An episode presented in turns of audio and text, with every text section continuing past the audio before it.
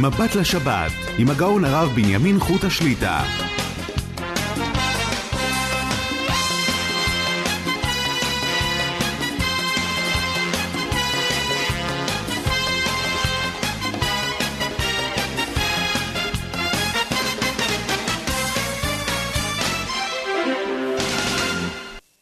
שלום וברכה, ברוך השם, נפגשים לשעתיים, מבט לשבת, ערב שבת קודש, פרשת וישלח.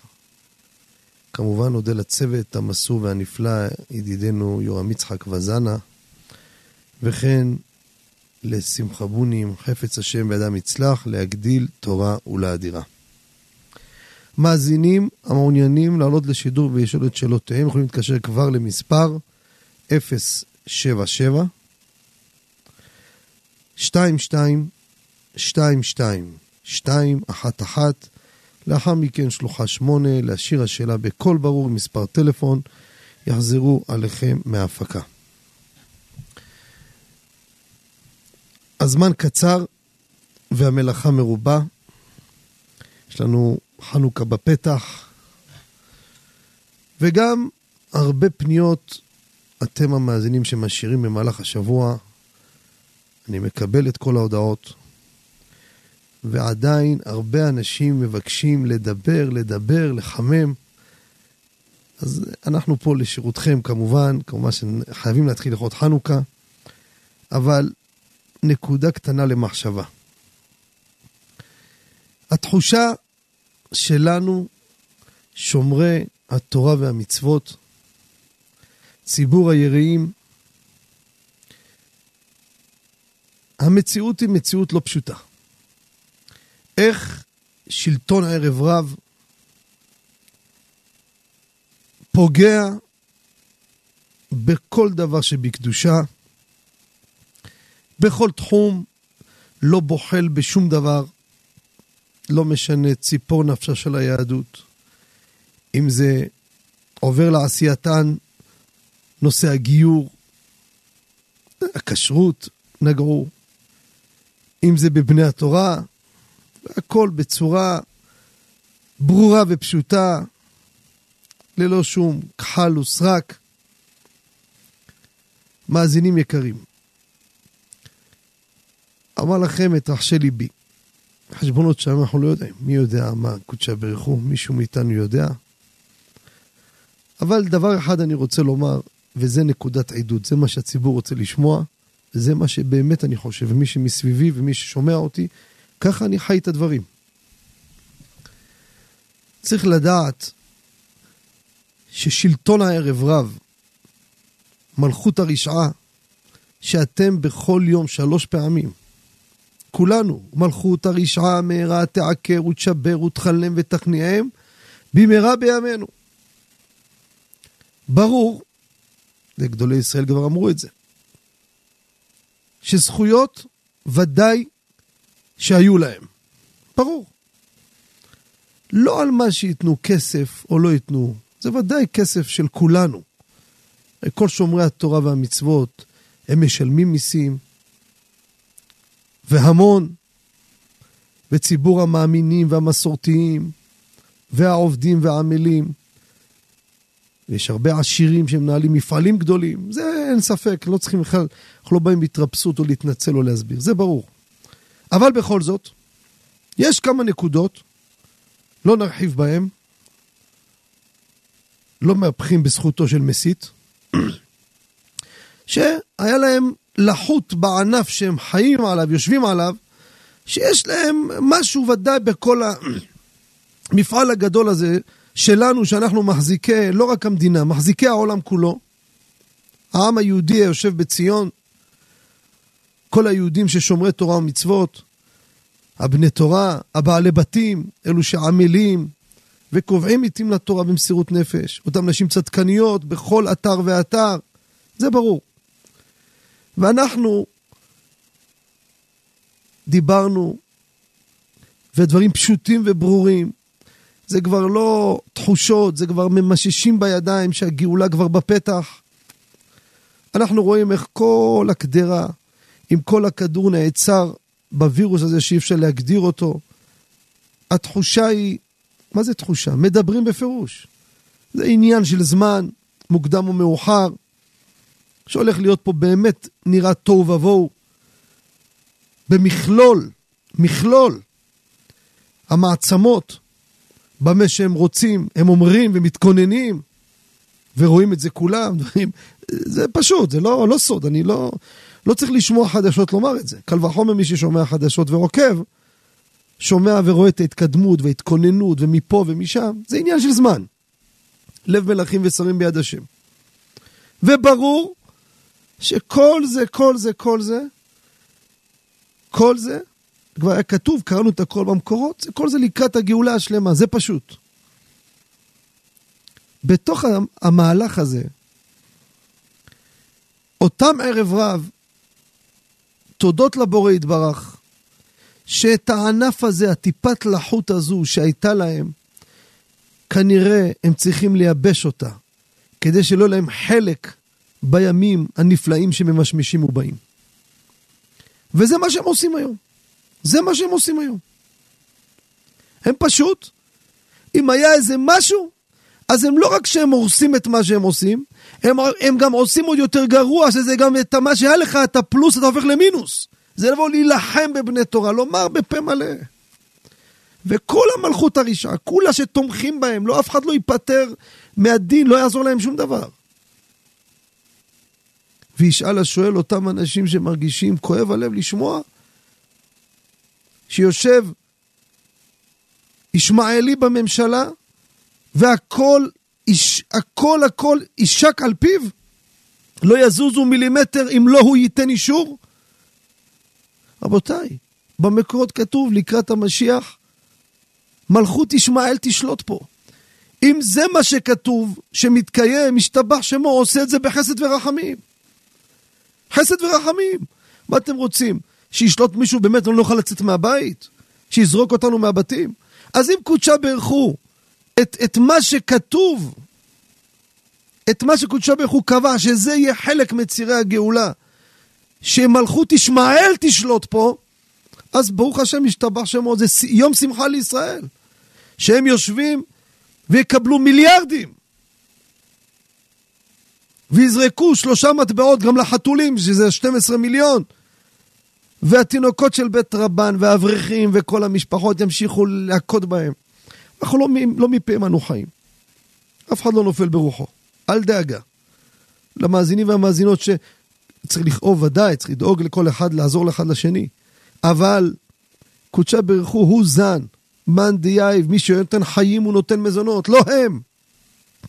המעט שיש להם הם פשוט, הענף הזה שהם ישבו עליו, הם כורתים אותו. אני לא מדבר אליהם, אין עם מי לדבר, זה ערב רב. תראו בהליכות עולם, עטרת ראשנו מה כתב. אלו מחטיאי הרבים. אומר, אין להתפלל עליהם שיחזרו בתשובה, כי התפילה לא תענה. תסתכלו בהליכות עולם. תראה מה הביאו פוסקים בזה. שתבינו את המושגים, אני מדבר. אני לא רוצה לדבר יותר חריף. לך תדע מי הם בכלל. לכן, אנחנו חלילה וחס, שאדם ייבהל, צריך לדעת שזה חלק מהציר הזה. זה ציר לא קל, לא קל, לא קל, ודאי שלא קל. פשוט שזה לא קל. היוקר יאמיר, היוקר יאמיר, והגפן תיתן פריה. יהיה שפע. על המחירים יעלו, איך? מה ההיגיון? זה החידוש בסימנים. רואים את זה היום, כמה שחשבנו, זה הרבה יותר, הרבה יותר. שזה בשילוב עם ערב רב, והמנצח על המלאכה, לא השם, קיבל מגע של כסף.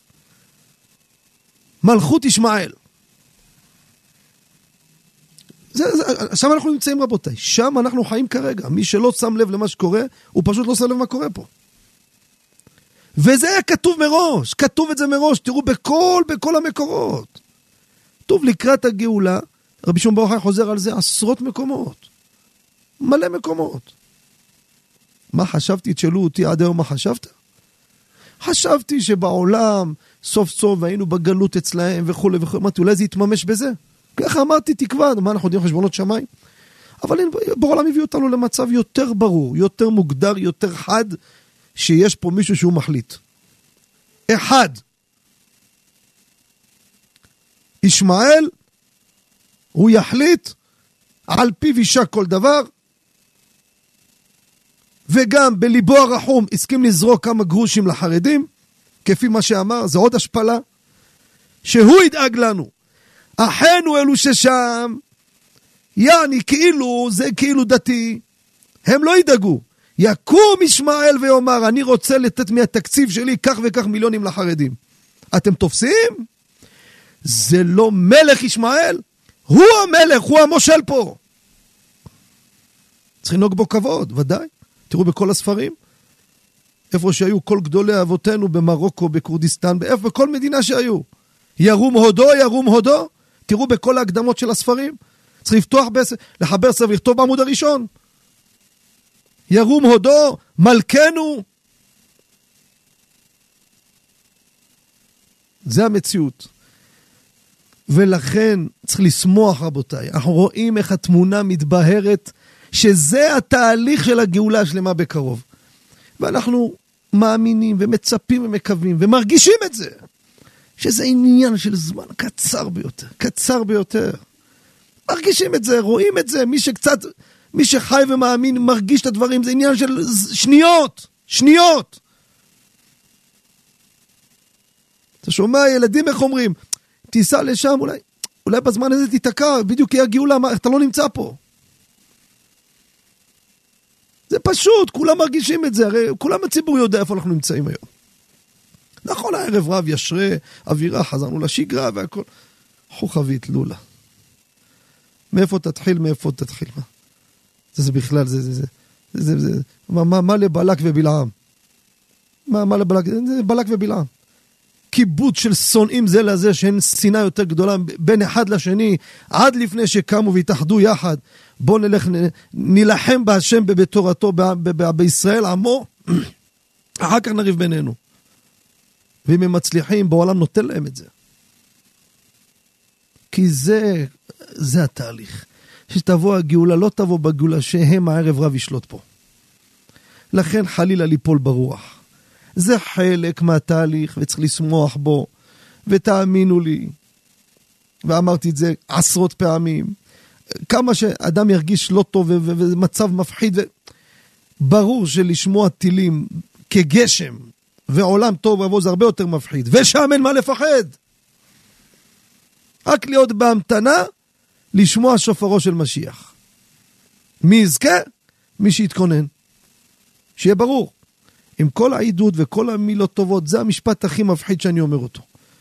שזה שנתיים, שנתיים ויותר שאנחנו רק מעודדים ומשתדלים לתת, וזה האמת, לא שבשביל לתת. משפט אחד, זה משפט שאמר אותו ראש הישיבה, הגאון האדיר, רבי משה צדקה שהיה פה, וחזרנו על זה כמה פעמים. תשימו לב, מי שלא יהיה מוכן, הוא באמת יהיה המסכן, הוא באמת צריך לפחד. הוא צריך לפחד ולרעוד שאז, שהגאולה השלמה תבוא, כבר אין תשובה למות המשיח. אני לא מדבר לערב רב, חס ושלום, לא מדבר אליהם בכלל. אני מדבר לאחינו, למאזינים ולמאזינות, אלו שעדיין תמוהים באלוהי הנכר, שממשיכים להתעסק ולהחזיק את, את, את סטרא חשן כדוגמתה, שכל גדולי העולם צעקו וזועקים, כבר משעמם לי, בכלל שאני מדבר ככה. כבר אתה מרגיש אם אתה מדבר על זה, אתה די, די, מספיק, די, מה אתה חוזר על זה מאה פעם? האם תחזור על הלכה 200 פעם? לא ישמעו אותך כבר. נהפך כבר משעמם.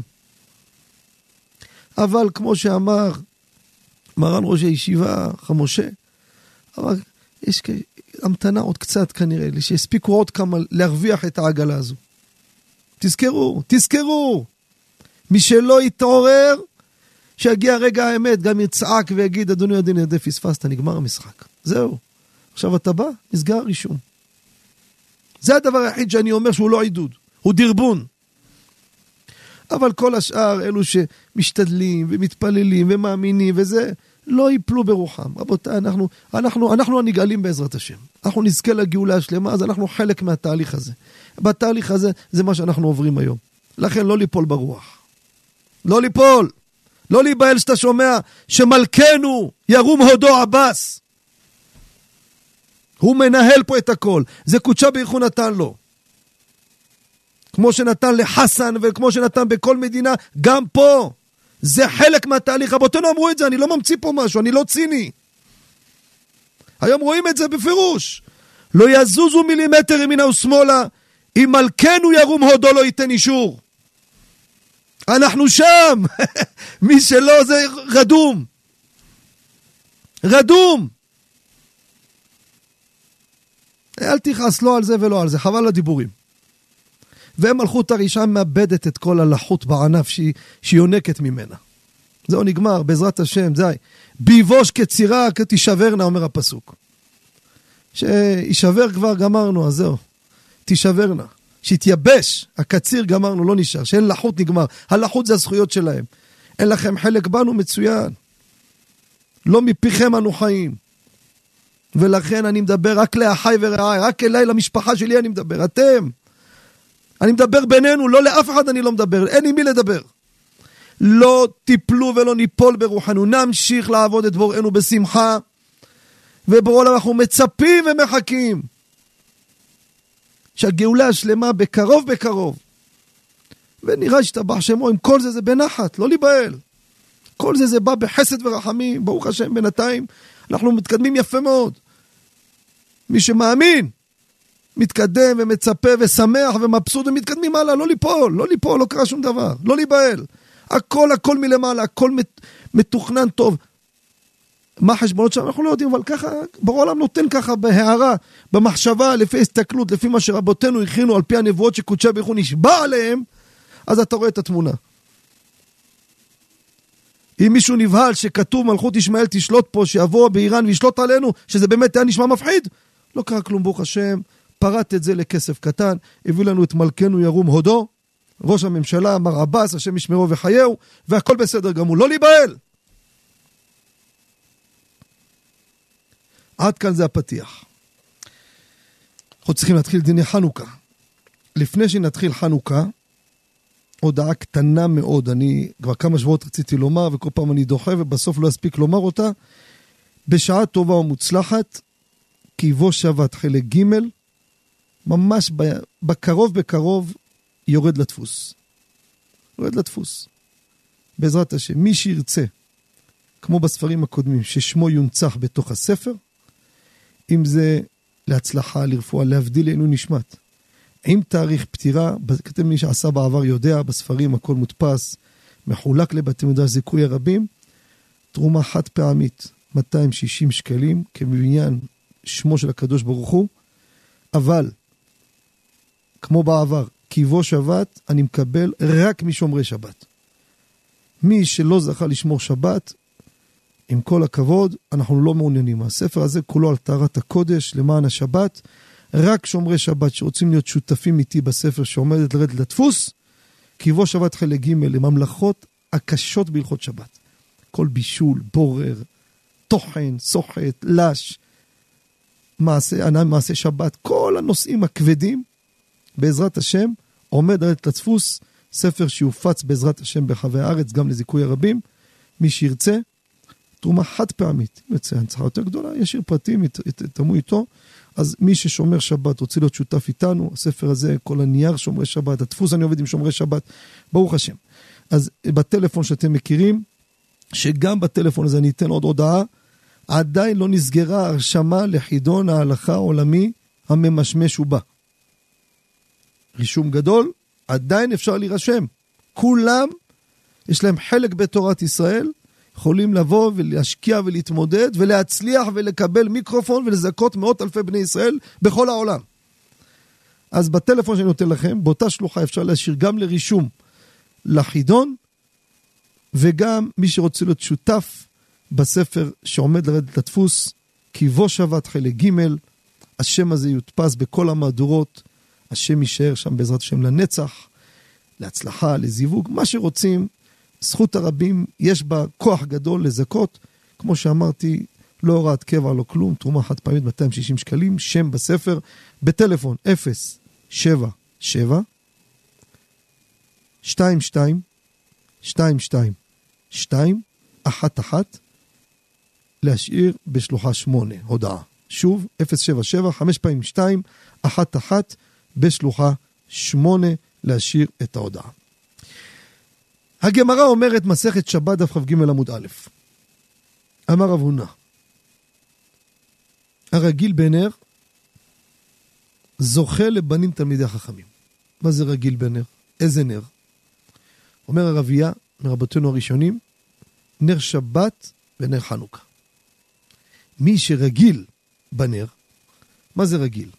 הוא מהדר בנר, מהדר בנרות שבת, וכן בנרות חנוכה, יזכה לבנים תלמידי חכמים. היה חכם מחכמי איטליה, רבי יעקב שבתאי, בעל ספר שבת של מי, שואל למה זוכה לבנים תלמידי חכמים? שיזכה שהוא יהיה תלמיד חכם. אומר הרב, כדי שגם אשתו תהנה. האישה היא חלק מהסגולה לבנים תלמידי חכמים. אם בעלה תלמיד חכם, מה יש לה הנאה כל כך? לא מצליחה לדבר איתו, לא מצליחה לתפוס אותו, כל היום זה. אבל בנים, רק עוצרת שבחים. אז זה מתנה שגם אישה נהנית. כותבים רבותינו, רבותיי, שימו לב, בגלל שהאישה שייכת בסגולה הזו, מאוד שתזכה לבנים תלמידי חכמים, שמעו טוב. הנשים הן שיכינו את החנוכיה, את נרות החנוכה. הבעל מדליק ומברך, אבל האישה היא זו שתכין את הנר חנוכה. לשים לב לזה. כמובן, אם האישה לא עשתה, לא הספיקה, אז הבעל טיקטק יעשה ויגמור. אבל גם יוצאת לעבודה, חוזרת על הדקה, תכיני מהבוקר, מה הבעיה?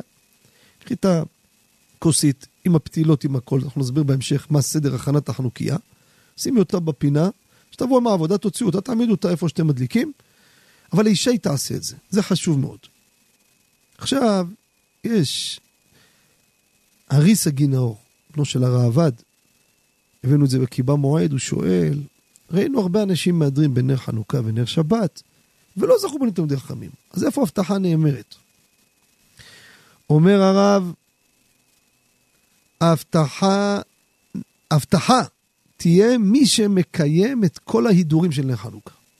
צריך לדעת, הדלקת נר חנוכה, כל ההלכות שאתם רואים, 99 אחוז מהם, אולי הגזמתי, באמת, אחוז גבוה, סביב ההידורים.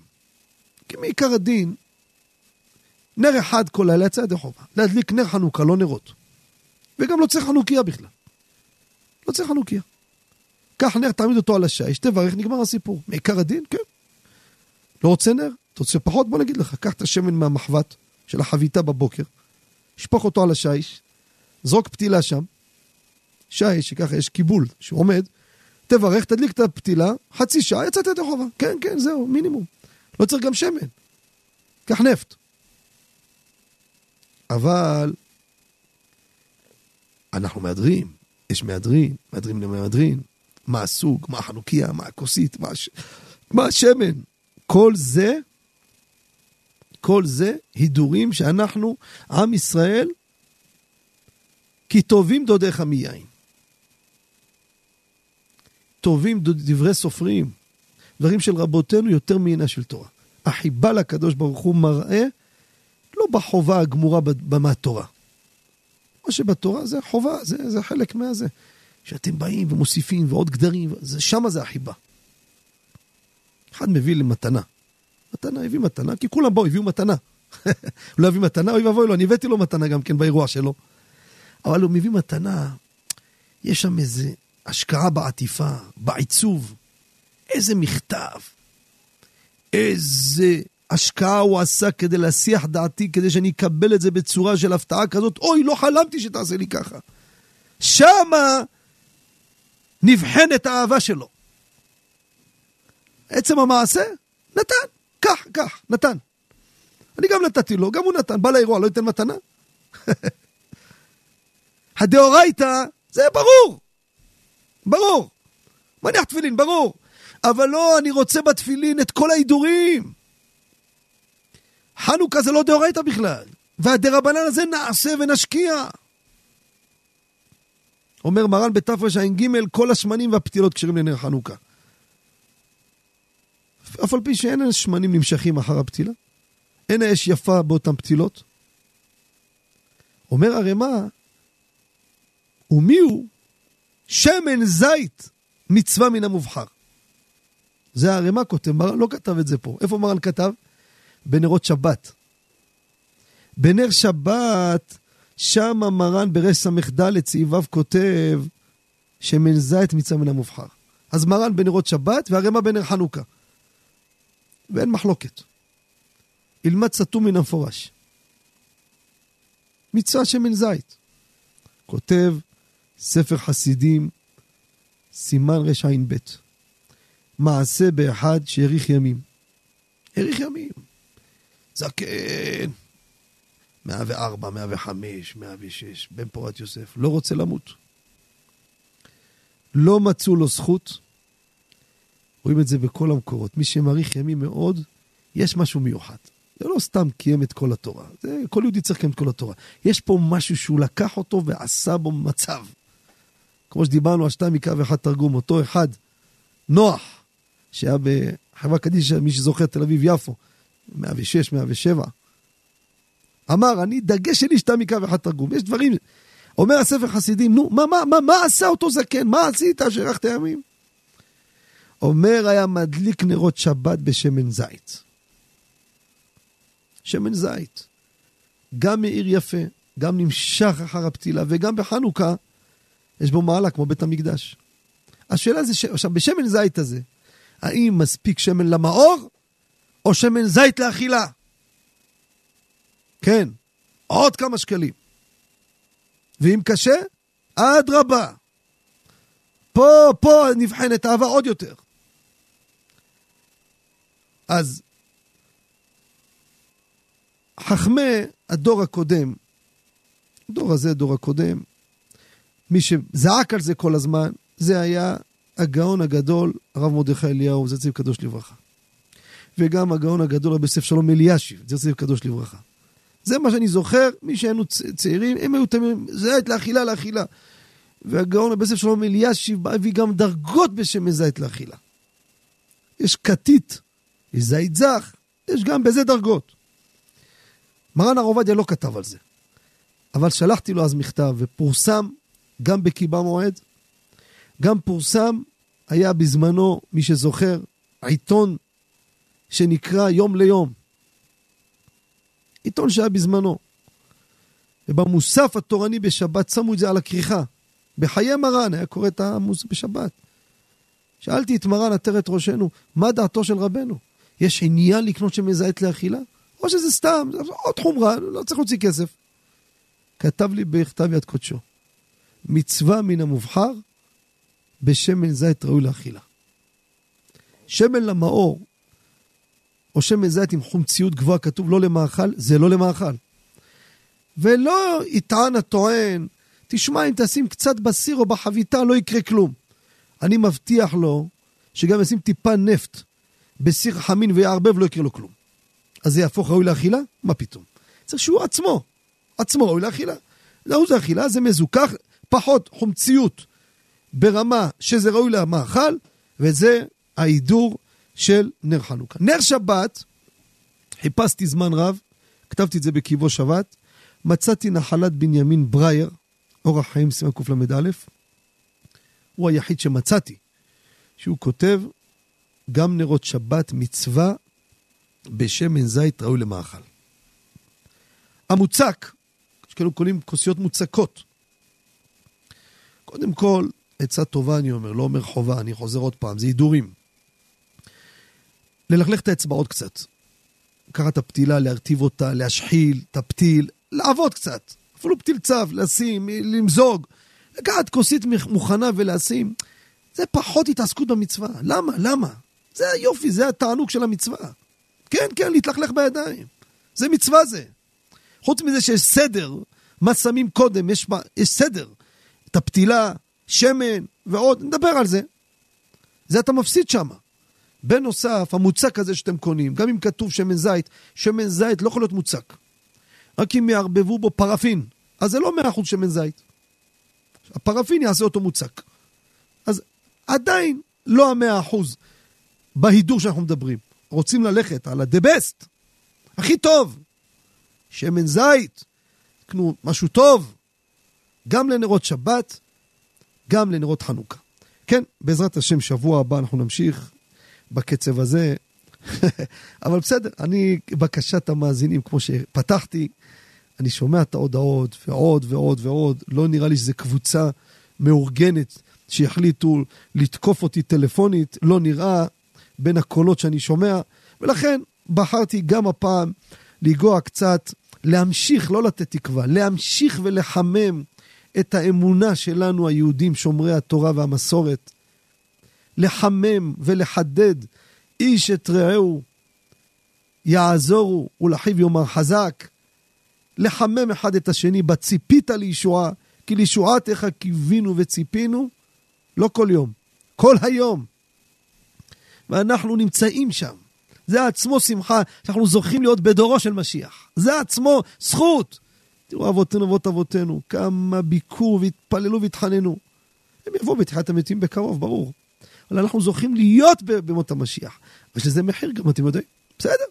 בינתיים, ברוך השם, זה עובד טוב, עם אמונה ותקווה, ולדעת את התמונה, זה פחות, פחות קשה, פחות מסובך. ולכן, נמשיך, רבותיי, לא ליפול ברוח, להיות חזקים ואיתנים.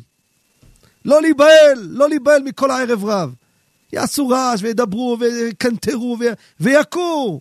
אלה, כמוץ לפני רוח ומלאך השם דוחה, זה, זה שטויות, שטויות. קצת כואב, בסדר, אבל... אין מה לעשות. זה המציאות כרגע, אנחנו נמצאים בדורו של משיח, אנחנו נמצאים תחת מלכות ישמעאל, ירום הודו מלכנו, וככה אנחנו צריכים לדעת, זה, זה, זה המציאות. כן, אני יודע, זה משפט ש... או שהחבר'ה בבית צוחקים, או שאומרים מה קרה לו, הגזים לגמרי, אבל זה המציאות היום, זה המציאות. הם יושבים בכל הישיבות, ישיבות קבינט, בכל המקומות הכי, הכי חזקים, מי שלא חושב לו ככה הוא מדומיין, הם מחליטים למי ייקח, למי לא. הם ברחמנותם ייתנו לאברכים ולא אחינו בני ישראל, אם הם אחינו, הם יעשו הכל, זה מלכנו ירום הודו. זה המציאות. ואם זה מה שרבותינו אמרו שלקראת המשיח, מלכות ישמעאל תשלוט פה וזה מתקיים בזה, אהלן וסהלן. הכל בסדר. אנחנו אה, נצא להפסקה. ואה, נכון, זמני התפילות, בעזרת השם, בתחילת שעה הבאה, אני אגיד את זמני התפילות. אז בעזרת השם, נצא להפסקה ומיד ניגש למאזינים המיוחדים. בבקשה. אתם מאזינים ל"מבט לשבת" עם הרב בנימין חוטה. שבנו מההפסקה, ניגש למאזין. שלום וערב טוב. שלום, ערב טוב לרב, שלום, וברכה. דבר ראשון, יישר כוח על החיזוקים, הרב, זה חמצן, מה שהרב פה נותן, תודה רבה. אה, רציתי לשאול את הרב שתי שאלות. אה, שאלה ראשונה, לגבי אה, אם לקחתי הלוואה, לקחתי הלוואה מאח שלי לצורך רכישת רכב, ולאחר מכן אני לוקח אה, הלוואה מהבנק להחזיר לאח שלי. האם, יש, האם בעצם זה בכלל ההיתר עסקה שהותר לעשות? ואם זה מותר אה, גם כן מלכתחילה. שאלה נוספת לגבי אדם שמתחזק ומכין אוכל בשבת, אבל הוא מברך על האוכל, האם הוא יכול לברך על האוכל שהוא מכין ביום שבת? שאלות יפות ביותר. השאלה הראשונה מעניינת. השנייה יותר מעניינת. הראשונה, לקח הלוואה מבן משפחה. ברור לי לפי השואל, חלילה וחס שהיה פה ריבית. הלוואה רגילה עם תשלומים.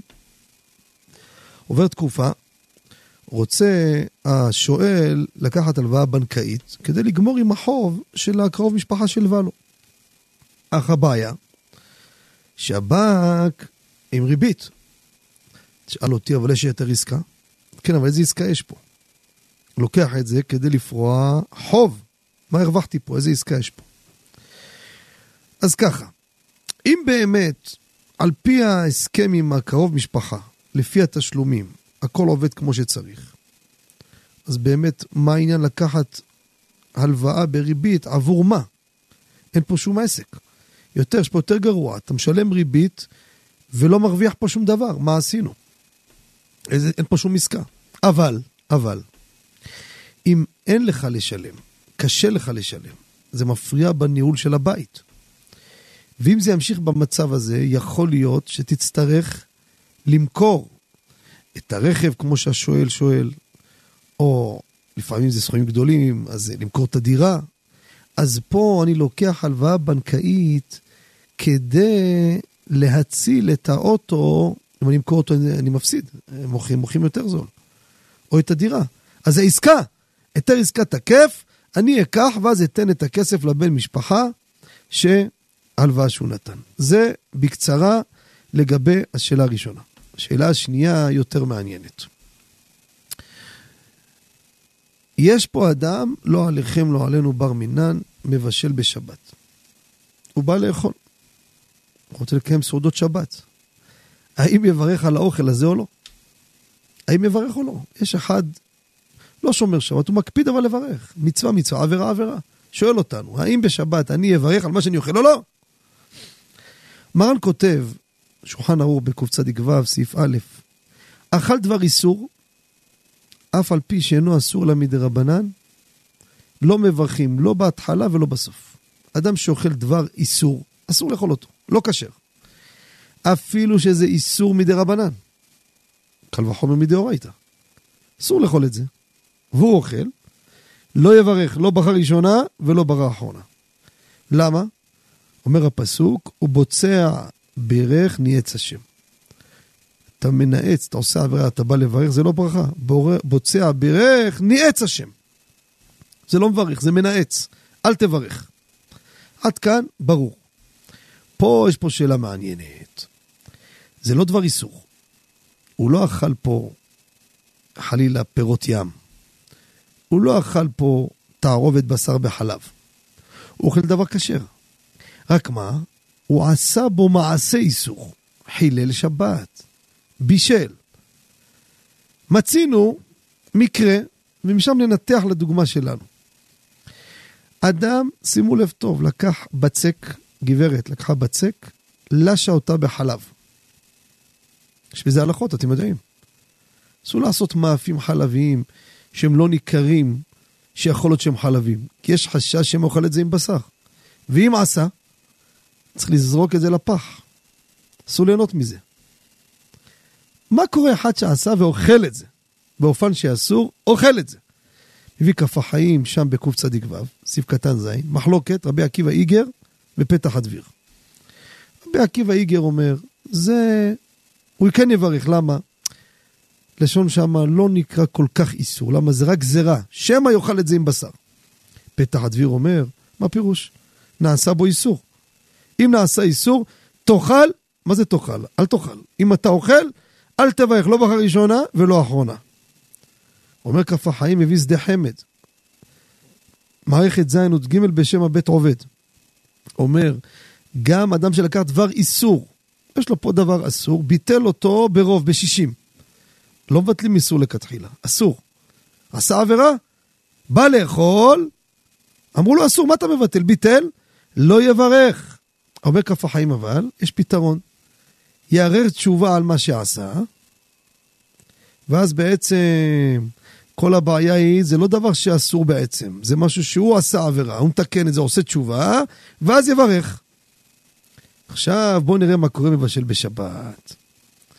מבשל בשבת, אם זה במזיד, אסור לו ליהנות מזה לעולם. אז שימו לב, גם עשה מלאכה איסור, במלאכה שעשה בו, עשה פה מעשה איסור, וגם בהנאה שלו. זה דומה ללש עיסה בחלב, שכנסו את זה לעולם, אסור לו לאכול עם זה. אז במקרה כזה, אסור לו לברך. וכך כותב הגאון הגדול רבי דוד עובדיה. זה אצל קדוש לברכה, מי שהכיר. יש לו הרבה ספרים. אחד הספרים, עטרת תפארת, סימן ל"ט, ענף ח', היה מחכמי ספרו, ספרו. היה גר בית וגן, עוד במרוקו, העמיד תלמידים. והוא כותב שם, על פי המהלך הזה, בישל בשבת, יודע שאסור, אבל עשה זה נקרא במזיד. לא משנה אם הוא מתקרב, לא מתקרב, אתה תכלס את הדבר שאסור, זה נקרא מזיד. לא בטעות עשה, לא ידע. אומר, לא יברך על מה שאוכל. אחרים, הם יברכו. למה? אצלהם זה מאכל היתר בזמן איסור, זה לא מאכל איסור בעצם, רק הזמן הוא הגורם. וראיה, מותר להם ליהנות מזה מוצאי שבת. ולכן גם הוא, אם בישל בשוגג, שמותר לו במוצאי שבת, יכול לברך. לכן הלכה למעשה. אחד שיודע שאסור, לא משנה שהוא מתקרב או לא מתקרב, הוא ממשיך לעשות, הוא יודע שאסור, אמרו לו אסור והוא ממשיך, זה מזיד. אם הוא אוכל, לא יברך, לא ברכה ראשונה ולא ברכת המזון. אם הוא לא עשה בשוגג מסכן, לא ידע, שם סיר, פתאום לא ידע, לא שם לב, כל מיני דברים שלא ידע, או עשה במזיד ואחרים אכלו מזה, כן יברכו. זה הלכה למעשה. יישר כוח לכבודו על השאלות המעניינות והמחכימות. תודה רבה, יישר כוח. ברוכים תהיו, שבת שלום ובורך. נעבור למאזין הבא. שלום וערב טוב. שלום עליכם הרב. שלום עליכם. רציתי לדעת לגבי אדם. שיש לו תערובת, כאילו אורז עם אה, תירס למשל, והוא רוצה לקחת חלק מהתירס, כן, כן, כבודו. כבודו שבוע שעבר העלה את השאלה, ואני אמרתי השבוע נדבר, והעליתי את זה גם בבית המדרש. הרבה תלמידי חכמים התבדרו בנושא הזה, אבל יש כנראה איזה תיקון בינינו. כבר אומרים לי באוזנייה בבני ברק, תחילת שעה הבאה, כי כבר נגמרה השעה, תמחה לנו כבודו. אבל בעזרת השם, שעה הבאה בתחילה, אחרי שנגמור את ההקדמות, אם זה הדבר הראשון שנפתח. בסדר כבודו? תודה רבה רב. בסדר? מחילה הרב, ואז נרחיב את השאלה ונעלה את זה, אני מאמין שיהיה הרבה פלפול בבתי ישראל בנושאים. זה הנושאים שמעניין את שומרי השבת והיהדות, לא מעניין אותנו הפוליטיקה שלהם. זה השאלות המעניינות שעליהן צריך לדון ולעלות ככה לפה ולשם, כדרכה של תורה. בסדר, אנחנו נצא להפסקה. למאזינים 077, חמש פעמים 211, בשלוחה 8 לשיר השאלה בקול ברור מספר טלפון. כמו כן רישום לחידון גם בשלוחה 8. כמו כן, קברו שבת חלק ג' עומד לרדת לדפוס, מי שרוצה להיות שותף איתי, בתנאי שהוא שומר שבת, רשאי בתרומה חד פעמית של 260 שקלים, יקבל שם מודפס בכל הספרים, בכל המהדורות, וצדקתו עומדת לעד בשלוחה 8. נצא להפסקה, מיד נשוב בבקשה.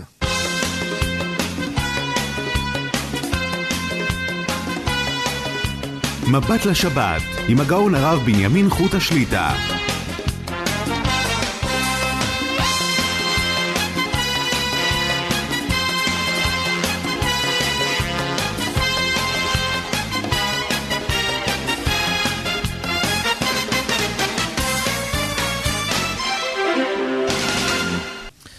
שבנו לשעה שנייה מבט לשבת, ערב שבת קודש פרשת וישלח.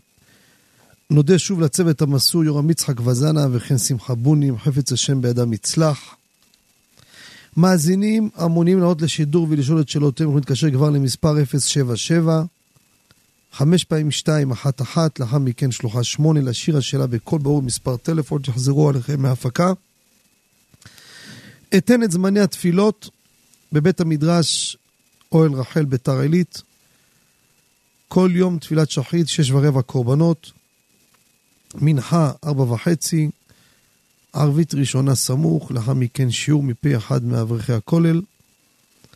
ערבית שנייה בשעה עשר. מחר, ערב שבת, מנחה בשעה ארבע ושלושים עמידה. ערבית ליל שבת, עמידה חמש ושלושים. שחרית של שבת תשע, מוסף עשר, מנחה של שבת עמידה ארבע ורבע. ערבית מוצאי שבת בטלפון בשעה חמש ועשרים.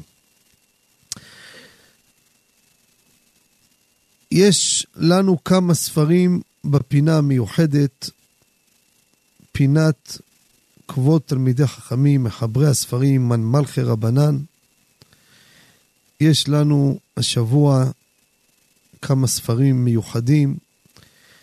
יש ספר שיוציא אותו הגאון הגדול המפורסם, חיבר עשרות חיבורים מוכרים בארץ ובעולם, הגאון הגדול, רבי אהרון זכאי שליטה, חיבר ספר מיוחד, השמיטה והלכותיה, ידוע בלשונו, בבהירות שלו, חיבורים המקיפים. ספר מיוחד, מומלץ מאוד רבותיי, תרשמו טלפון מי שרוצה לרכוש. 02 5389 503. אני חוזר שוב, 02 5389 503. עוד חיבור מיוחד יצא בשם מה אהבתי תורתך, כרך עבה מפואר על ספר דברים.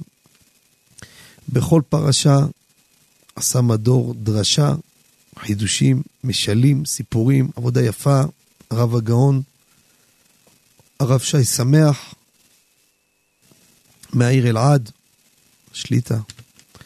הטלפון להזמנות 054 849 4380. אני חוזר שוב, 054 849 4380. מי שרוצה לפרסם חיבור שהוציא לאחרונה, חיבור ישן, כל תחום ביהדות, מוזמן לשלוח לנו שני עותקים למעוני.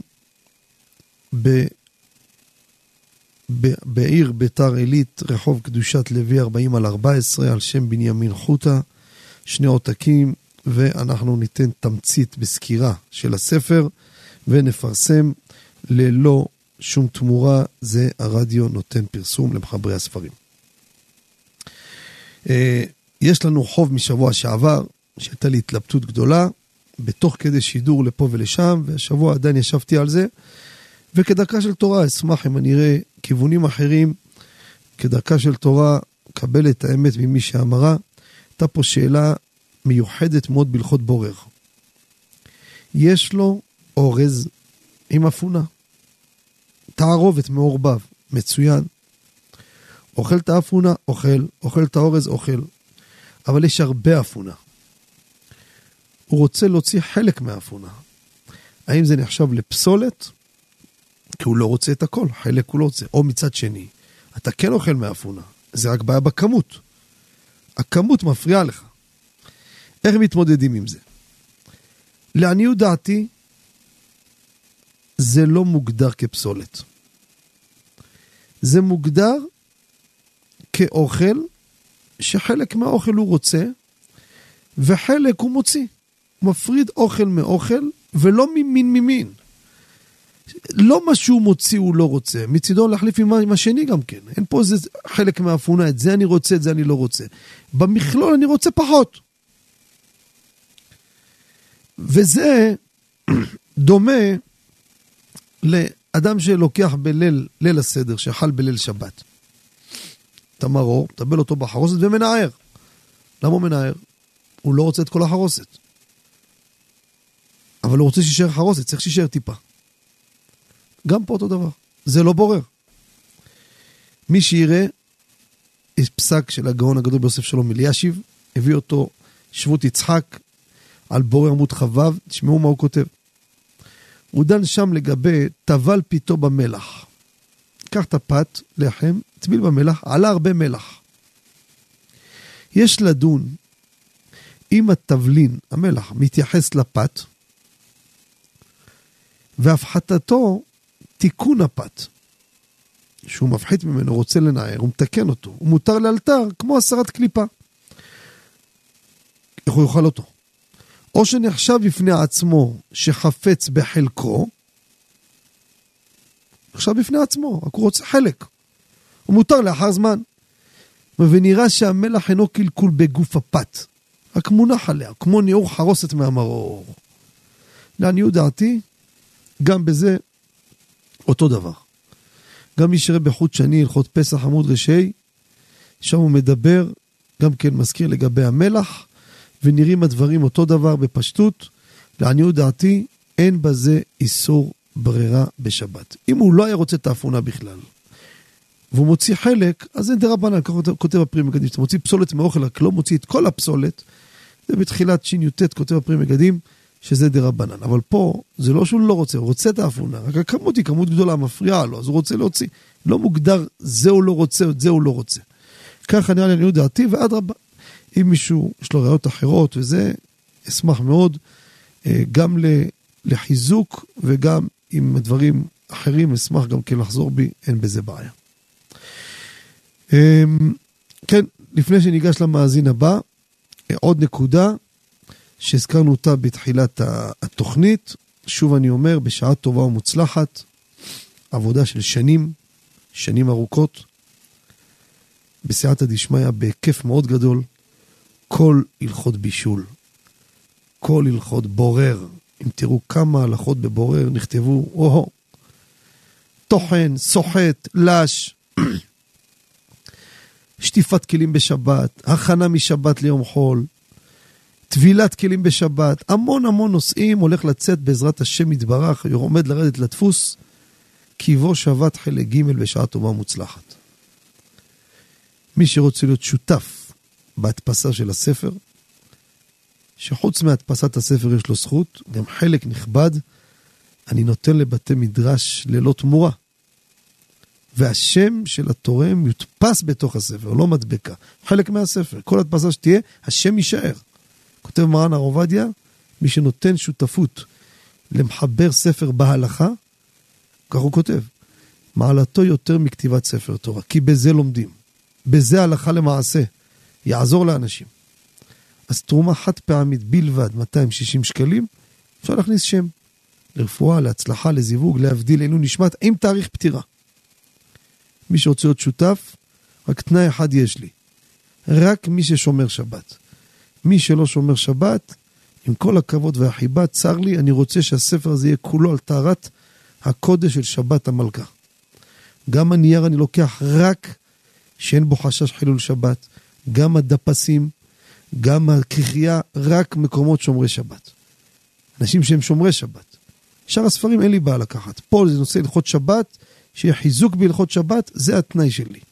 לכן מי שרוצה להיות שותף איתי, בשמחה רבה. לא להתעורר מאוחר, כי כבר הספר ירד לדפוס. הטלפון, מי שרוצה להיות שותף, ישאיר הודעה קולית, יחזרו אליו. 077 22 22 2 1 1 שלוחה 8 להשאיר הודעה קולית, תחזרו אליכם, אני חוזר שוב, 077 5 פעמים 2 1 1 בשלוחה 8. גם בשלוחה הזו, עדיין הרישום לחידון ההלכה העולמי פתוח, עוד לא סגרנו את הרישום. כדאי מאוד על חזון עובדיה, ט"ו בשבט ברכות ותרומות ומעשרות. כדאי לבוא, לגשת, להתמודד, לזכות את הרבים, לתת דבר השם זו הלכה לכל עם ישראל, וצדקתו עומדת לעד. להירשם, להשאיר שם, גיל, טלפון, וצחי אריאל מההפקה, מהנהלת החידון, יחזור אליכם, ובעזרת השם יגיד, יגיד לכם את התאריך של המבחני סינון, ומיני ומן נכון יתקלס קודשה בריחו. נעבור למאזין הבא. שלום וערב טוב. ערב טוב, כבוד הרב. ערב טוב ומבורך. אה, שאלתי היא בנושא ברכת לבנה, קידוש לבנה. בכבוד. אה, ידוע שהאשכנזים מברכים את ה... אה, עושים את הקידוש לבנה במוקדם, בסביבות ארבע ימים לאחר ראש חודש. שלושה. הספרדים נוהגים מש- משבוע עד חמש עשרה. השאלה היא מה קורה בחורף. האם הספרדים יכולים להקדים מחשש של עננים, שלא יהיה... שיכסו את הירח ואז אה, לא יוכלו לברך, ויפסידו את הברכה. מאוד. יפה מאוד. שאלה יפה ומעשית. מאזין הנכבד שואל, הספרדים האם יוכלו בנושא ברכת הלבנה בחורף, שמזג האוויר, ברוך השם, חורפי, ויש הרבה עננים, לא רוצים לאבד את המצווה של ברכת הלבנה, לנהוג כמו אחינו האשכנזים ולברך עליה לאחר שעברו עליה שלושה ימים מהמולד. אני אתמצת. מרן בסימן תכ"ו סעיף ד' כותב, אין מברכים עליה עד או שבעה ימים עליה. מה הסיבה? למה שבעה ימים? כותב הבית יוסף מביא הגרי גיגטיליה, בעל שערי אורה, מביא תשובה, כך כותב הבית יוסף. על פי הקבלה, אין לברך עד שעברו עליה שבעה ימים מלאים. זה על פי הקבלה, כך כותב הבית יוסף, מביא ראשון. כף החיים, סעיף קטן, ס"א, מביא מגיד משרים. מי זה מגיד משרים? היה מגיד מן השמיים למרן הבית יוסף. היה אומר לו דברים. על שיר השירים כותב הבית יוסף, מה אמר לו? מה הסיבה שהספרדים, מה הסיבה שעל פי הקבלה מחכים שבעה ימים? החיצונים נדבקים בתחילת חידושה של הלבנה. ועד שבעה ימים, כמו שבעת ימי בראשית, הם לא נפרדים ממנה. ואם יברך, נמצא מערב קודש בחול. זה המקור, זה הבית יוסף. לא, זה מגיד משרים, אבל למה שבעה ימים זה הסיבה. אשכנזים, חלקם, הלכו כשיטת רבנו יונה שבית יוסף מביא, כך פוסק הבח, מגן אברהם, עטורי זב, הפרי חדש, משנה ברורה. שלושה ימים מהמולד, נגמר. אם זה אמצע שבוע, ממתינים למוצאי שבת. יפה. כותב מרן רבי עובדיה בהליכות עולם חלק ה' עמוד ל', גם לספרדים, במקומות שיש עננים בחורף, והוא יודע, זה עכשיו חורפי, הולך להיות גשום, יש לברך לאחר שלושה ימים מהמולד. הנה, מה שכבודו שאל, מרן עובדיה פוסק ככה, והסיבה היא פשוטה. אתם יודעים, בקעת הלבנה, מעיקר הדין בפשט, כמו שאומר רבנו יונה, צריך שלושה ימים. אנחנו חוששים לקבלה, הכל טוב ויפה. אבל אם זה מתנגש שנפסיד את ההלכה, במקרה נפסיד את המצווה בגלל מזג האוויר, מה פתאום, נלך כמו הפשט, נלך עם רבנו יונה. לכן הלכה למעשה, זה רוח הדברים. לכן, במקרה כזה, ודאי תברך כמו אשכנזים. עכשיו, גם בקיץ אני מדגיש, שימו לב, בקיץ, שאין עננים. אבל אתה רואה בלוח, מוצאי שבת יצא בשעה שמונה. מתי ברכת הלבנה מתחיל? בשעה עשר, עוד שעתיים, שלוש, אחת עשרה. איי, איי, איי, איי, וזה מוצאי שבת. מרן כותב, יברך מוצאי שבת שהוא מבוסם. כותב מרן הר עובדיה, שם בהליכות עולם, זה מוצאי שבת, יברך, אפילו שחסר כמה שעות. זה בתמצית הלכה למעשה. יישר כוח לכבודו, שיהיה לכם שבת שלום ובשורות טובות. אפונה, עלתה לי שאלה, אם הרוב אורז זה מזונות, או הרוב אפונה זה אדמה. הרוב, מה, מה עושים? ברוב, נענה לך במילה אחת, דרך כלל משאירים את השאלה, כבודו לא השאיר את השאלה. כן, ברוב, הרוב קובע, שאוכלים את זה ביחד, הרוב קובע, ותברך על זה מזונות. שיהיה לכם שבת שלום ובשורות טובות. נעבור למאזין הבא. שלום וערב טוב. שלום, כבוד הרב, תודה רבה. שלום עליכם. הרב, בבקשה שתי שאלות. בבקשה. לגבי, לגבי כוס של ברכה, כמו שכתוב שצריך שיהיה כוס שלם. אה, אבל השאלה היא כזאת, יש כוסות שיש להן כל מיני עיטורים וכל מיני קישוטים. השאלה אם לדוגמה אה, חלק מהקישוטים שיש על הכוס או העיטורים או הציורים התקלפו או משהו נפל, איזה אבן נפלה, השאלה אם זה, אבל הכוס עצמה היא נשארה שלמה. השאלה אם זה בגדר עדיין זה כוס שלם או שאי אפשר לקדש על זה. והשאלה השנייה, לגבי שצריך כוס מלא. לפעמים, לפעמים שואפים בהבדלה, אז מברכים גם על הבשרים ועל הנר, ועד שמגיעים כבר לברכת ההבדלה, המבדיל בין קודש לחול, כבר חלק ניכר מהיין כבר נשפך מהכוס. השאלה אם צריך לחזור ולמלות את זה לפני, לפני ברכת המבדיל בין קודש לחול. יפה. עכשיו, כבודו ששאל לגבי הקישוט של הכוס, כבודו שאל בגלל דין של עיטור בכוס, או זה היה מצד כוס שלם? מה כבודו התכוון לשאול? מצד, מצד כוס שלם. אה, לא מצד עיטור. יפה. לא. אז אני אם ככה אקצר יותר, לא נרחיב, אני צריך להתמודד עם השואל, מה ששואל. אז ככה, לגבי כוס מלא, בואו נתחיל מפה. כוס ברכת המזון, כותב הרמ"ז סימן קפ"ב, סעיף ב'. כוס של ברכה ימלאנו, שימו לב, שיהיה מלא על כל גדותיו. זה כוס ברכת המזון. עכשיו, מה קשור אלינו לקידוש? בקידוש כותב מרן ברע"א, מקדש על כוס מלא יין שלא יהיה פגום, וטעון כל מה שטעון כוס ברכת המזון. לכן התחלתי עם כוס ברכת המזון. כלל שנדע. אתם רואים דינים בכוס ברכת המזון? כל מה שהכוס הזה טעון, צריך, כוס קידוש צריך. זה רע"א וקפ"ג. זה קודם כל כלל ראשוני שנדע אותו. עכשיו, משנה ברורה בכוס ברכת המזון כותב, בקפ"ג סעיף קטן ט', אף שרגיל להישפך קצת על ידי זה, אין לנו בעיה. יש שלא ממלאים אותו כל כך, מטעם זה, לא רוצים שישפך להם, לא ממלאים אותו על, לכל גדותיו מפוצץ, אומר המשנה ברורה, שם מלא עליו. תדע לך, זה נקרא מלא. מלא, על כל גדותיו זה הכי טוב. אבל גם מי שלא עושה ככה, למה? הוא זה, מתחיל, תמיד נשפך לו, כי זה מלא מלא, כל תזוזה, בפרט אם הוא רואה טיפה. לא צריך להיות דחוס. אומר ומוסיף עוד דבר, ודע, דמלא רק למצווה לכתחילה, לא מעכב. אבל צריך שיהיה בעיה שיעור רביעית, זה ברור. עכשיו, זה גם קידוש, גם לגבי ברכת המזון וגם לגבי הבדלה. הבדלה יש עוד פרט מסוים, שזה עניין, עניין אני אומר, שמוזגים, מוזגים עד שיישפך. לא נאריך בזה, כתבתי על זה הרבה פרטים מעניינים, בקיבו שבת חלק א', מי שיראה שם. וצריך להקפיד, דרך אגב, שממלאים את הכוס להבדלה, למלות ברצף ולא לעצור, עד שיישפך. אם אתה שפכת, סליחה, מילית ועצרת, אה, עוד לא נשפך, בוא נשפוך. חבל, סתם בזבוז. העניין הוא, והסגולה, והעניין שיישפך לסימן טוב ומזל טוב, זה במזיגה שאתה מוזג ברצף, אל תפחד, עד שיישפך. יש כאלו, עוצרים, עוצרים, עוצרים, הגיעו לסוף, עצר, יאללה, יאללה, עכשיו נשפוך. זה משחק. זה דרך אגב. עכשיו, עוד נקודה חשובה, לפעמים מוזגים את היין, יש קצף מרוב הגובה שנשפך, זה בסדר. כותב בשו"ת אוהל משה, סימן י"ט, כל שהקצף קיים והוא עולה על גדותיו, אתה רואה למעלה קצף, זה מצטרף ונחשב למלא. יש כאלו עטורי זהב מביא בקפ"ד, משאירים בגובה הכוס כן עטרה. הם לומדים שזה עיטור, הוא דוחה את דבריהם. לא שייך. הם נוהגים שלא יישפך ויתבזה.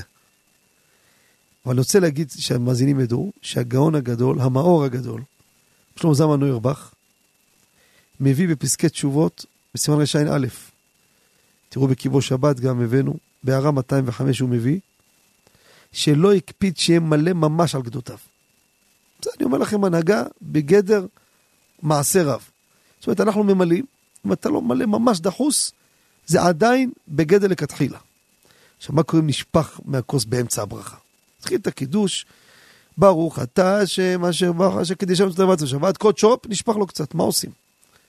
אש של אברהם מבוצ'אץ', בסימן קפ"ג, כותב כוס של ברכה, מכיוון שהיה תחילתו כשיעור, גם אם נחסר מהשיעור אחרי תחילת הברכה, קל בכך. זה בסדר, לא מעכב. אבל, כותב, אם אין קצת טרדה בכך ומצוי לפניו, עדיף למלות השיעור.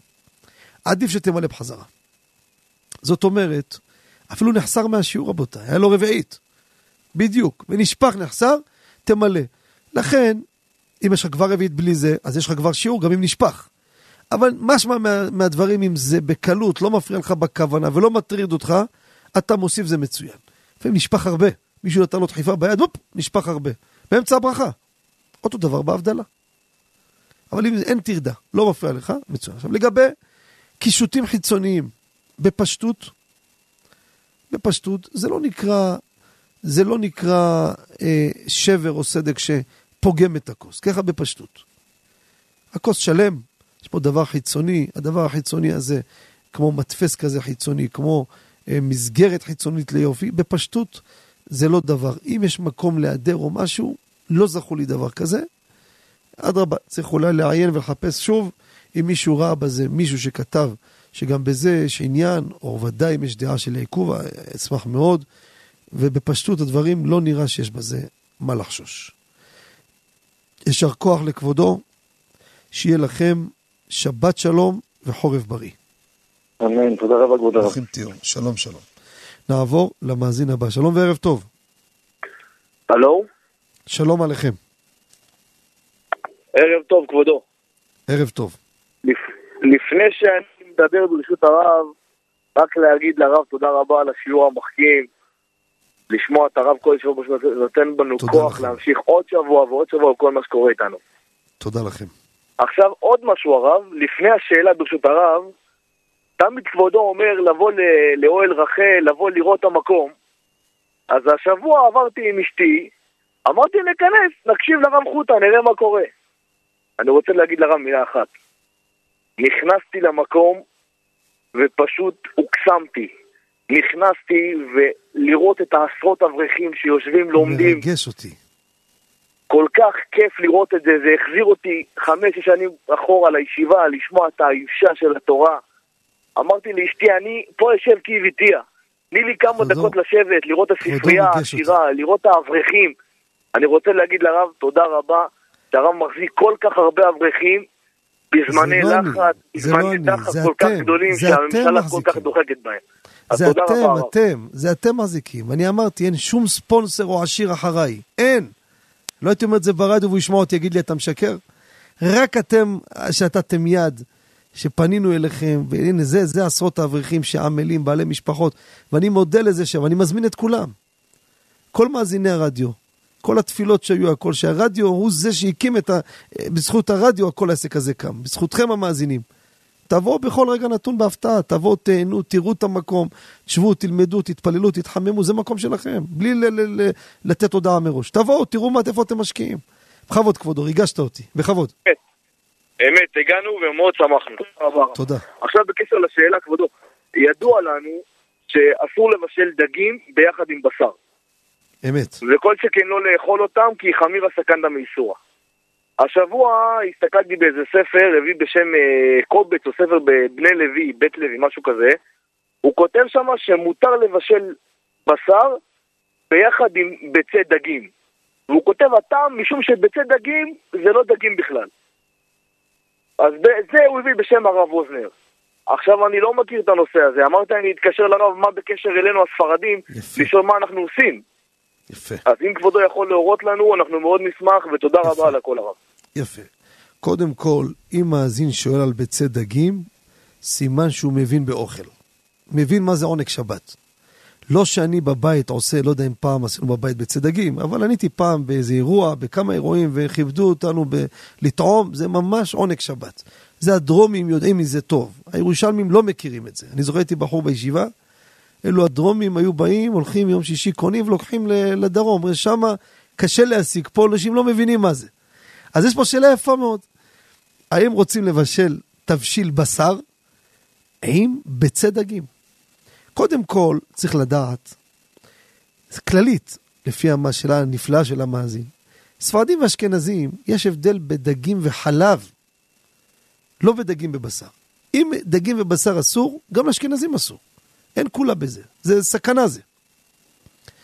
דגים וחלב, יש הבדל בין אשכנזים לספרדים, יש לי אריכות בזה, לא עכשיו. שיש לזה מחקר שישב על זה יהודי אמריקאי לפני שנים. כתב על זה בארצות הברית, ודברים אמיתיים, כי רבותינו רמזו את זה בשתי מילים. הוא עשה מזה מחקר יפה, עבודת מחקר. האשכנזים, הדם שלהם יותר קר. הספרדים, הדם שלהם חם. מדבר ברצינות, אנשים בבית צוחקים, זה בריא לצחוק. זה המציאות. ושלוקחים דגים וחלב, החימום שזה גורם, לספרדי קשה לצרעת, יכול לגרום לו לפצעים ולבעיות. שאשכנזי, הקרירות שלו, זה לא יזיק אותו. זה הפשט, תראו באחרונים, רמזו את זה במילים. דגים וחלב, זה הבעיה בספרדים האשכנזים. וסתם דרך אגב, בשביל האווירה הנחמדה, גם במקוואות, אני אומר, תספר את זה בשיעורים. אני הולך שישי לטבול, מקווה של חסידים, יש שם בור חם, בור אש, בור קר. ספרדי מנסה להכניס את הרגל, את כף רגלו לאש, קופץ כמו תרנגול. אשכנזי נכנס, עוד מנגן לו מכ"מים, ועוד הוא אומר, לא מספיק חם. אני שיגע אותי הדבר הזה. הבאתי מט חום למקווה, שאלו אותי, מה אתה עושה? אמרתי, אני רוצה לבדוק את הטמפרטורה. בדקתי, אני אומר לכם, כמעט גבול יד צולדת בו. כמעט, אם ספרדי יזרוק אשכנזי לשם, בישל בשבת. אני בבדיחותא. ומה, מה, איך יכול להיות? איך הספרדי לא מציע? אני אומר לכם, בדקנו, ספרדי לא מסוגל להיכנס שם, אשכנזי נכנס, מבסוט. מה הפשט? חוזרים לאותה נקודה. הדם האשכנזי יותר קר, זה מציאות. אז בואו נחזור לשאלה. דגים וחלב יש הבדל. אם, אם ביצי דגים זה דגים, לא יעזור אשכנזים ספרדים. אז זה לא משנה אם זה הרב אוזנר או לא, אבל בואו נראה מה כתוב. יש קובץ אור תורה, ידוע, מפורסם, אתם יודעים, תשרי תשע"א, יש שם מאמר של הרב הגאון, רב חנן קבלן שליטה. תמיד חכם מופלג. הוא גיסו של הגאון האדיר, ראש הישיבה, רבי מאיר מזוז שליטה. הוא כתב תשובה יפה וארוכה להתיר לאכול ביצי דגים עם בשר. הראה את התשובה לגאון הגדול, ראש הישיבה רבי מאיר שליטה, ואמר לו שזכו לו שו"ת הלכות קטנות, חלק ב', סימן עין. מה כותב שמה? מה שאוכלים בני אדם, הבורטגו, הבוטרגו, לא יודע מה זה, אולי בספרדית, לא יודע. הוא מסביר מה זה. ביצי דגים מלוחים, לעורר תאוות המאכל בתוך הסעודה, הוא שואל מה הוא, שאלו אותו מה זה, מה השיב? אף על גב שחמירה סכנת מאיסור, החמורה הסכנה מהאיסור, והחמירו שלא לאכול דגים אחרי, אה, לגבי דגים אחרי בשר או להפך משום סכנה, אומר, הדבר הזה, אנשים אוכלים ביצי דגים עם בשר, וההיתר שלהם, כי ביצים זה לא בכלל דגים. וזה כמו ביצה לאכול עם חלב, הביצה גם יצאה מבשר, יצאה מעוף. איך אתה אוכל אותה עם חלב? ביצים גמורות, מוכנות. זה דבר נפרד. אומר, ביצי דגים הם כמו ביצים. וכמו שכבודו אמר, הגאון הגדול, רב שמואל ווזנר, ידוע קובץ מבית לוי, זה קובץ שאומרים את הפסקים שלו, יש על יורד דעה עמוד פ"ז, שאלו את הרב ווזנר, השיב בפשטות מותר. לא הביא לא את הלקט, הלכות קטנות, לא כלום. הלכה למעשה, מי שרוצה לעשות תבשיל ביצי דגים עם בשר, מותר הדבר ואין בזה סכנה. יישר כוח לכבודו, שיהיה לכם שבת שלום, וברוכים הבאים, תבואו עוד לבקר ונשמח, זה המקום שלכם. שבת שלום. תודה רבה, הרב. תודה לכם וחורף בריא. שלום שלום. כן, אנחנו נצא להפסקה, ומיד, דקות ספורות, אנחנו חוזרים למאזינים המיוחדים והמחכימים, ובפרט בשעה כזאת שלא משעממים. בבקשה. אתם מאזינים ל"מבט לשבת" עם הרב בנימין חוטה. אבנו ניגש למאזין הבא. שלום וערב טוב. אה, ניתן, הנה, כמו שאומרים בבני ברק, עד שעלו נפל המאזין, אה, ניתן שוב את הטלפון, 077 22 22 211 בשלוחה אחת זה שידור חי, התפילות מבית המדרש אוהל רחל. שלוחה שמונה זה גם לתוכנית מבט לשבת, להשארת שאלות לתוכנית, לעלות לשידור, גם רישום לחידון הלכה עולמי, וגם מי שרוצה, אם הוא שומר שבת, רוצה להיות שותף בקיבו שבת חלק ג' שעומד לצאת, זיכוי הרבים גדול, ישאיר שם וטלפון ויחזרו עליכם. יש איתנו מאזין? או, oh, שלום וערב טוב. שלום וערב טוב הרב. יש לי שאלה לגבי הפרשת חלה. בבקשה. עד היום אנחנו נהגנו להפריש חלה, לכסות את זה בנייר כסף, לצפות את זה ולהכניס את זה לתנור, לשרוף את זה. ועכשיו שמענו שאם עושים את זה, אז יש בעיה אחרי זה בתנור, ושהוא נטרף, ואחרי זה צריך לזרוק את החלות לפח. זה נכון מה ש... ככה, אני אגיד לכבודו מה שנראה ומה שכתוב, לא חלילה מה הוא אמר, לא אמר, לא יודע מי, אני אומר לכם מה שזהו. קודם כל נסביר את הדברים, שככה כדרכנו בתוכנית, לפתוח את הדברים. הגמרא מסכת שבת כ"ה אומרת, אמר רב, כשם שמצווה לשרוף הקודשים שנטמעו, קודשים. נטמע, שורפים אותו, כך מצווה לשרוף את התרומה שנטמאת. מה הסיבה? רש"י מסביר, זה דומה לקודש, זו סיבה ראשונה, תרומה זה גם קודש. וגם סיבה שנייה, חשש לתקלה. שמא חס ושלום יאכלו את זה, וזה השם ישמור, תרומה טמאה. תוספות במקום אומר, אם הסיבה של חשש לתקלה, אז לא חייב לשרוף. אפשר גם כן, שד, שד, שר ביעור אפשרי. מרן פוסק ביורי דעה, סימן שכ"ב סעיף ד', שורפים אותה. וככה הרמ"א כותב. ובפוסקים רבותיי לכתחילה צריך לשרוף, וכך מרן הר עובדיה גם כן הביא אותו באלקוט יוסף, אוצר דינים לאישה ולבת, עמוד תרע"ז, שרפה. עכשיו, תכף נדבר על נקודת השרפה. מי שלא יכול לשרוף, כל סיבה שתהיה, יעטוף אותו בשתי עטיפות, שקית עם איזה נייר, בדרך כבוד ישים את זה באשפה וזה בסדר. עכשיו, בשרפה, אם אני שם את זה בתנור, אני מטריף את התנור. אבל אם אני עוטף אותו בנייר כסף, וכך מובא בפוסקים, אז בעצם אין פה איסור של בליעה. לא יעבור מכלי לכלי. הנייר כסף שעוטף אותו זה כלי אחד. אין ביניהם רטיבות, אין, אין, לא עובר. גם שתי סירים צמודים אחד לשני לא עובר. וגם תשים לו שתי עטיפות, עוד יותר טוב. ולכן אין שום בעיה, זה לא מטריף את התנור, שעוטפים אותו בנייר כסף. לא יודע מי אמר מה אמר, לא משנה גם. אם זה היה בלי נייר כסף, זה מטריף. זה בתמצית העניין, הלכה למעשה. יישר כוח ושיהיה לכם שבת שלום וחורף בריא. תודה רבה. ברוכים תהיו. נעבור למאזין הבא. שלום וערב טוב. שלום. שלום. אה, רצינו לשאול אם, אם, אם מותר להשתמש בשבת בברז שמדליק אור כחול.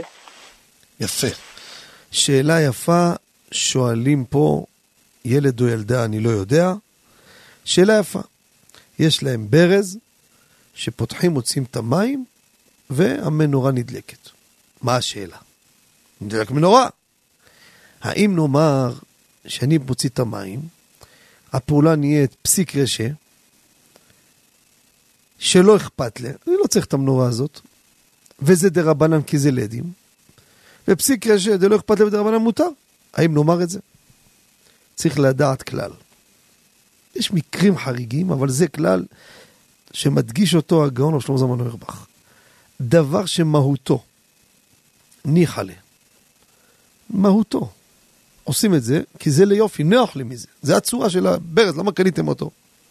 מי שם מנורות בתוך דוש או ברז? זה ליופי. שימה, גם מהבהב כזה, יפה. כמו פתיחת מקרר בשבת. נדלק המנורה, זה מהותו להעיר לי. אני אומר, שמע, אבל אני עכשיו, יש לי אור. או אחד יגיד יותר מתוחכם, אתה יודע מה, אני עוצם את העיניים. הנה, לא נהנה מזה בכלל. לא ניחא לי. לא. זה דבר שמהותו זה פעולה של ניחא לה. פסיק רשת, זה ניחא לה בדרבנן, אסור. לכן הלכה למעשה, צריך לנתק את זה לפני שבת, ואסור לפתוח את הברז הזה בשבת. שבת שלום וחורף בריא. יישר כוח על השאלה היפה מאוד. תודה רבה. שלום, שלום. נעבור למאזין הבא. שלום וערב טוב. שלום לך, יברכך השם ישמרך. אמן וכן לאמור. בקשר מה כתוב בשולחן ערוך, שאסור לאכול ברחוב. רוצה ל- להבין כמה דברים. אה, נגיד בתחנת אוטובוס, באוטובוס, בהסעה של אה, בחורי ישיבות, שנוסעים בו מסעדה שבחוץ. האם זה נקרא, וגם לגבי שתייה, פחות משיעור? אה, רוצה להבין את זה, וגם כן לגבי על המחיה, דוגמה, אדם הולך בחור, קונה רוגלח מהמאפייה. אם הוא אוכל, השאלה הוא יכול לאכול במקום, גם זה נקרא ברחוב. או, או, יוצא החוצה, אוכל ברחוב, פחות משיעור, מגיע לבית שלו, איך, איך יכול לברך ברכת אחרונה, דבר כזה. גם לגבי ילדים, באיזה גיל צריך לחנך אותם לגבי... למה כתוב פסול לעדות? זה בערך, בערך מה שאני רציתי לשאול. מקווה שהרב הבין את השאלה. אני הבנתי. קודם כל, השאלה של כבודו, מוי ביין. מצוינת, אבל זה לא רק שאלה, כבודו כמעט שוט אנחנו יכולים לחבר בסדרת השאלות שכבודו הביא פה בצרורות. אז בואו ככה ניגע מה שאפשר, ובעזרת השם בהזדמנות ניגע בעוד פרטים. כבודו, ממש, באמת, בחוכמתו שהיה לה הרבה שאלות יפות, אנחנו צריכים לנגוע ככה לפחות, כדרכנו בשתי שאלות ככה. באליבא דהלכתה, שו"ת, חלק ב', סימן רע"ט, כתבנו תשובה על זה, השתדלנו גם להקיף הרבה פרטים בתשובה הזו. גמר בקידושין דף מ', האוכל בשוק, הרי זה דומה לכלב. גמרא אומרת, ונפסל לעדות, פסול לעדות. מה זה אוכל בשוק? בית יוסף, בחושן משפט סימן ל"ד, מביא כמה שיטות בראשונים. אבל העיקר בדעת הרמב"ם, שאוכל בשוק בפני כל המון העם, יש הרבה אנשים. הבח אומר אפילו מעטים. פסול. כותב בשולחן ערוך בל"ד סעיף י"ח, הבזויים פסולים לעדות מדי רבנן. והם האנשים שהולכים ואוכלים בשוק בפני כל העם, שאין מקפידים על הבושת, שכל אלו חשובים ככלב, ואין מקפידים על עדות שקר, כל אלו פסולים מדבריהם. אחד כזה שאין לו כבוד עצמי, אין לו בעיה גם לעד עדות שקר, פסול לעדות. אסור לשים אותו עד בחופה, ולא בבית דין. עד כדי כך, אביא לכם מעשה. שו"ת משני הלכות, חלק ט"ו סימן ס"ב. הוא, ככה הוא כותב, הולך עם צלחת בבר באולם ואוכל, יש שם הרבה אנשים, ככה הוא כותב. בעל המשנה הלכות. אומר, פסול לעדות, מה אתה הולך עם צלחת ואוכל? תעמוד בצד תאכל, תשב. מביא מעשה, מבעל השואל ומשיב. ראה מהחלון אדם אחד שאכל בשוק. קרא לו, אמר, בוא כבודו, מאיפה אתה? אמר לו, אני מקרקע. אמר לו, תשמע, אני אשלח לך מכתב סגור, תעביר אותו לרבי מקרקע. הוא היה שמח, הולך לרבי, אומר לו, יש לי מכתב, אני שליח, נאמן, מבעל, שואל ומשיב. הרב נתן זון. כשהגיע לרב, התפלא הרב, למה הרב שלח דווקא אותו? פתח את המכתב, מה כתוב שם? לכבוד האדמו"ר, הרבי מקרקע. ראיתי את האדם הזה אוכל בשוק, תדעו שהוא פסול לעדות. אני לא אומר עכשיו לגבי אולם, אם המשנה הלכות הזה הלכה למעשה, זה נשמע נושא שנתון לדיון, אבל ברחוב פסול לעדות. אכילה באוטובוס, יש ספר של הרב הגאון, רבה של בת ים, הרב בר שלום שליטה. יש לו סט גדול, משפט הכתובה. חלק ו', עמוד שכ"ה, הביא איזה קובץ בשם הרב אלישיב, אוטובוס לא נפסל בשום מצב. אוטובוס מקובל שאנשים אוכלים באוטובוס. קל וחומר ברכב פרטי. יותר פרטיות, לא נפסל. במסעדה, העולם מקלים בזה, נהוג, אז זה לא ביזוי. יושבים במסעדה, לא משנה אם מבחוץ יושבים בפנים, יש אנשים פחות רוצים יותר צניעות, אבל זה לא נהפך לככלב. ללכת ברחוב ולאכול זה ככלב. אכילה. כבודו שאל לגבי שתייה, זה לא פוסל. שתייה זה עדיין לא בגדר דבר של ביזוי.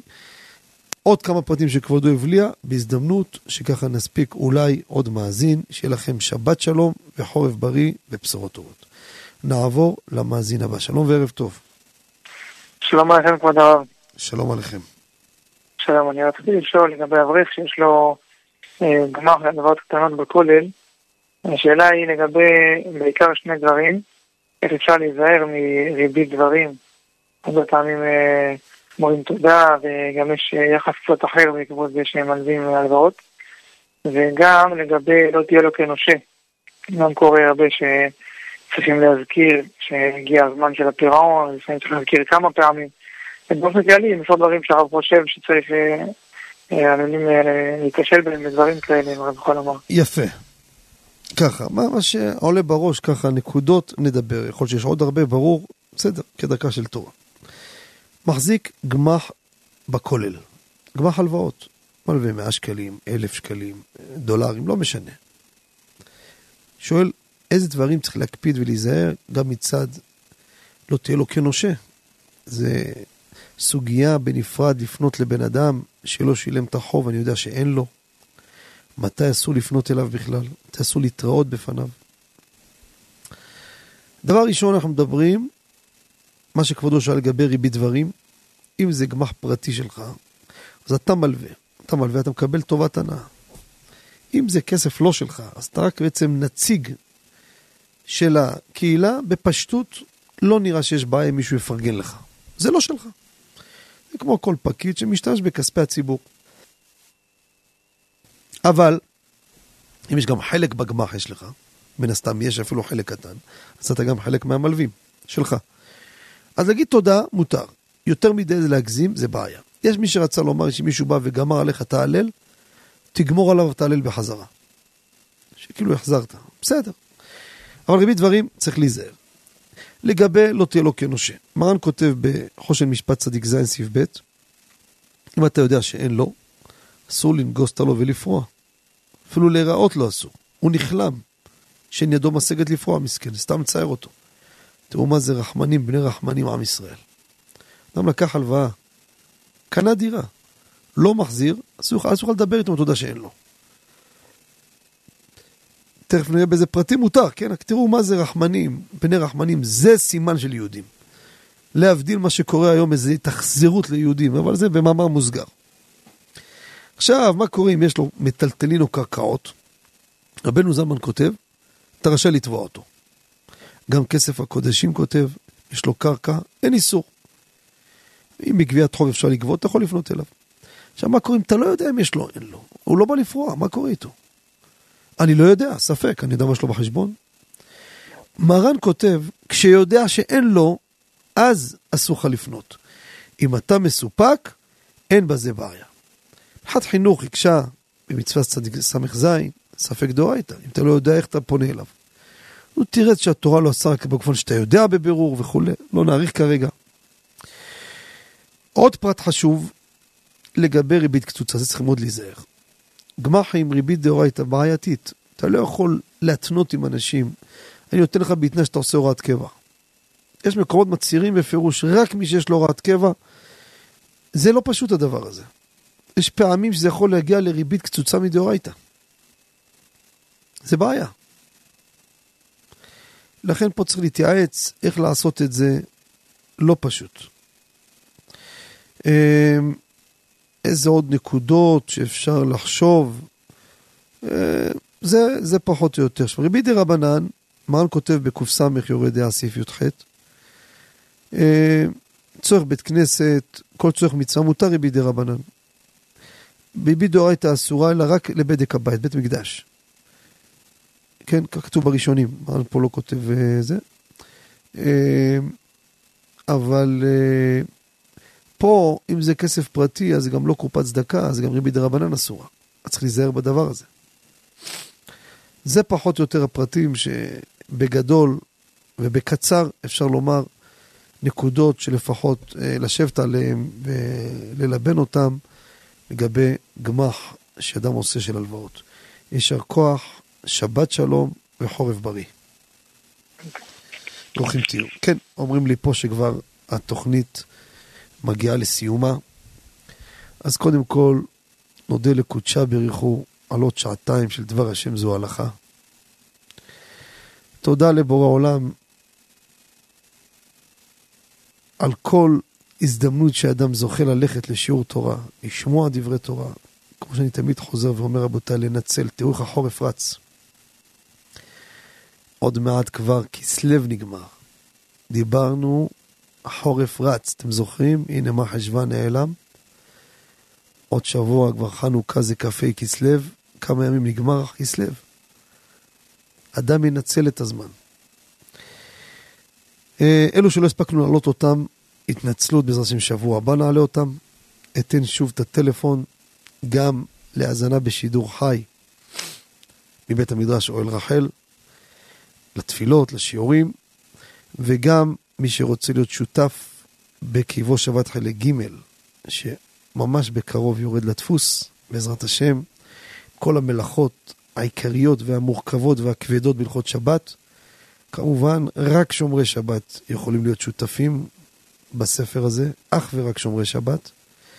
תרומה של 260 שקלים בלבד, אפשר להכניס שם מודפס בספר, לברכה, להצלחה, לזיווג, להבדיל אלו נשמעת עם תאריך פטירה. מי שמעוניין, בטלפון של 077, חמש פעמים 2, 1 1, עוד פעם 077, 2 2, 2 2, 2 1 1, לאחר מכן שלוחה 8, גם רישום לחידון הלכה עולמי, עוד מעט הולך להיסגר הרישום, להזדרז. להתחיל ללמוד את החומר, כדאי מאוד. חזון עובדיה, ט"ו בשבט ברכות וכן תרומות ומעשרות, ויקראו לכם לחידון. שיהיה לכולם שבת שלום. תודה ליצור יצחק וזן, הסליחה, וכן שמחה בונים. חפץ השם בידם יצא להגדיל את העול האדירה. נעים לעבוד איתכם, לשדר איתכם, תצליחו במעשה ידיכם. שבת שלום לכולם וכל טוב.